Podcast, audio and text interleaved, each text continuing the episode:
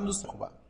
یک سری نکات و مسائل تکمیلی از فصل سوم زیست دوازدهم یعنی فصل انتقال اطلاعات در نسل آماده کردم.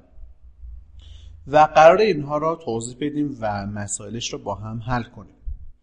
دقت کنید که قبل از اینکه به این فایل PDF که من فایل صوتیش هم دارم ضبط می‌کنم یعنی فایلی که فعلا داریم میشنوید مربوط به یک فایل PDF به نام نکات و مسائل تکمیلی فصل حالا سوم زیستشناسی دوازدهم که با هشتگ مسئله یا مسئله ژنتیک می‌تونید توی کانال جستجو کنید که خب اگر این فایل رو از توی کانال دارید گوش می‌کنید دقیقا حالا بالا یا پایین همین فایل صوتی این فایل PDF وجود داره. نکته دیگه که باید بگم اینه که قبل از اینکه بخواید این نکات را بخونید و مسائل را حل کنید حتما باید درس رو یاد گرفته باشید در سطح خود کتاب. خب می‌دونید دیگه من توی کانال زیست شناسی دوازدهم بیو دوازده آی آر یک سری فایل صوتی قرار دادم تدریس کردم فصل سوم را و خب تا فعلا در این لحظه گفتار دوم را گفتیم و صفات مستقل از جنس یا صفات اتوزومی را توضیح دادیم. و این نکات تکمیلی و مسائلی که قرار توضیح بدیم مربوط به همین صفات مستقل از جنس. پس اگر باز هم میگم اگر فایل های صوتی می‌کنم جلسه چهارم باشه من مطمئن بشم. بله. جلسه چهارم از فصل سوم زیست شناسی دوازدهم رو اول گوش کنید و بعد بیاید این حالا صحبت که من دارم می‌کنم و نکاتی هست رو کار کنید. صفات مستقل از جنس. گفتیم به صفاتی گفته میشه که جایگاه ژنهاش روی کروموزوم های غیر جنسی باشه. بهشون میگن صفات مستقل از جنس.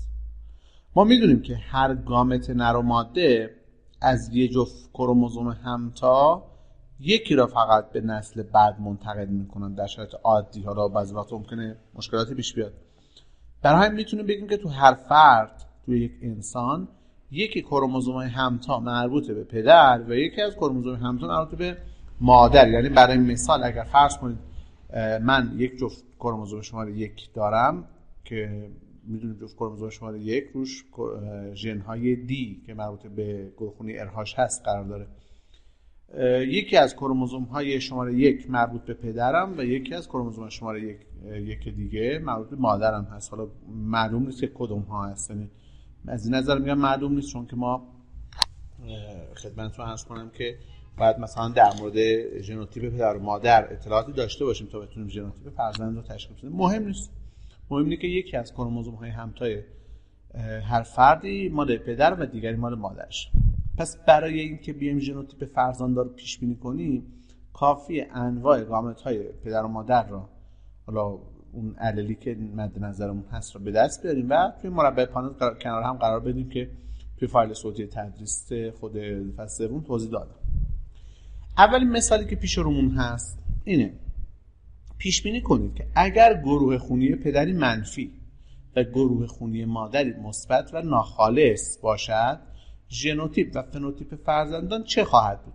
اول دقت کنید که وقتی میگه ژنوتیپ ببخشید وقتی میگه فنوتیپ از نظر فنوتیپ گروه خونی پدر منفیه. خب ما می‌دونیم گروه خونی منفی یه ژنوتیپ بیشتر نداره.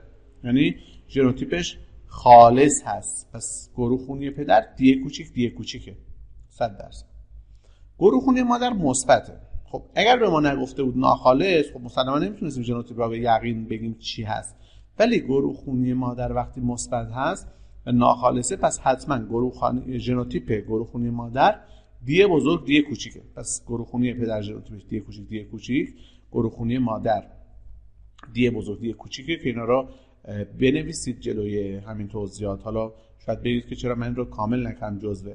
ببینید یه نکته ای که هست. اگر من می‌خواستم این مسائل را خب جوابش همه رو بنویسم یه جورایی بدون توضیح از نظر خودم دلچسب نیست. یعنی شما برای یادگیری نیازه که با توضیح این را گوش کنید. برای همین اگر تو بتونید حتی امکان حالا تعداد صفحات زیاد نیست بتونید این چند صفحه رو پرینت بگیرید یا حتی اگر امکانش رو ندارید قبل از اینکه این توضیحات رو گوش کنید روی کاغذ مسئله ها رو حداقل بنویسید مثال ها رو بنویسید و اینطور که من توضیح میدم بنویسید خیلی بهتر یاد می‌گیرید تا اینکه من می‌خوام حاضر آماده جلوتون قرار بدم و شما اینا جوری حفظ کنید. پس اینا بنویسید حتما. جلوی ژنوتیپ گروه خونی پدر بنویسید D کوچیک D کوچیک. جلوی ژنوتیپ گروه خونی مادر D بزرگ D کوچیک.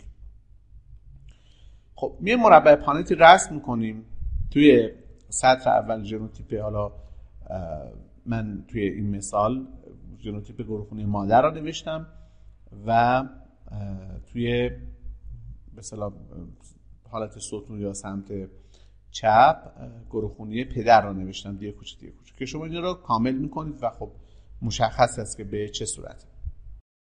اگر اینا رو اصطلاحا در هم ضرب کنیم می‌بینیم که ژنوتیپ فرزندان به این صورت میشه که دو تا D بزرگ D کوچیک و دو تا D کوچیک D کوچیک. که البته اینا احتمال نمیشه بگید دو تا نسبت باید بگید.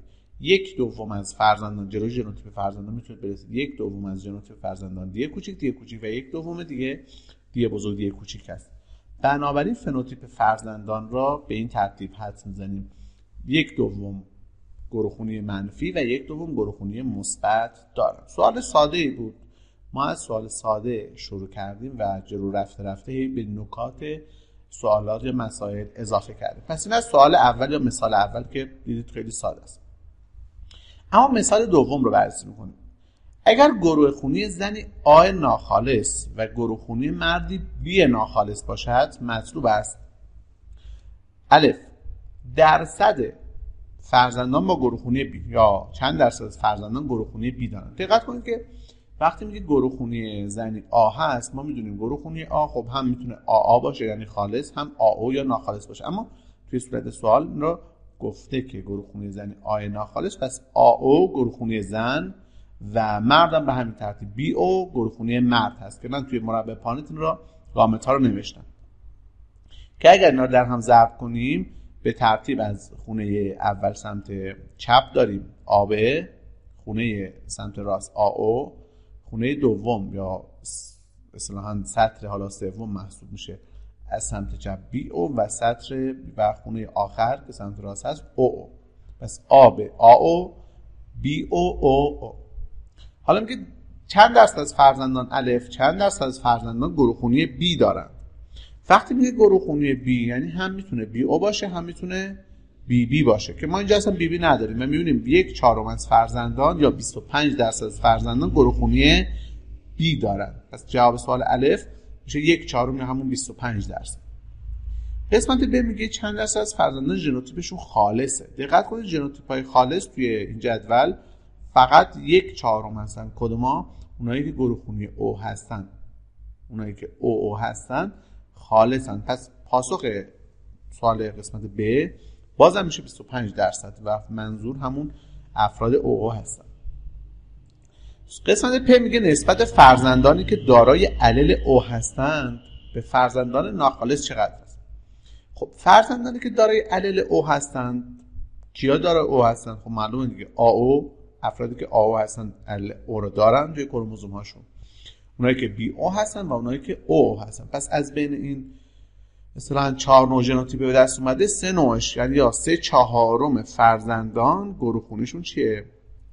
ببخشید توی گروه خونیشون توی ژنوتیپشون الل O را دارن. پس جلوی فرزندانی که الل O را دارن می‌نویسید BO AO و OO که برابر با سه چهارم. فرزندان ناخالص کین فرزندان ناخالص میشن AB. AO و BO. پس جلوی فرزندان با ژنوتیپ ناخالص می‌نویسید BO AO و AB که این هم بازم میشه سه چهارم. حالا سوال چیه؟ خاصه قسمت پ نسبت فرزندانی که علیل او هستن دارای علیل او هستن یعنی سه چهارم به فرزندان ناخالص که یعنی سه چهارم. پس نسبت سه چهارم به سه چهارم برابر است با یک. درست شد. اینم از سوال دوم. نکات و مثال های ادامه را توی فایل صوتی بعد گوش کنید.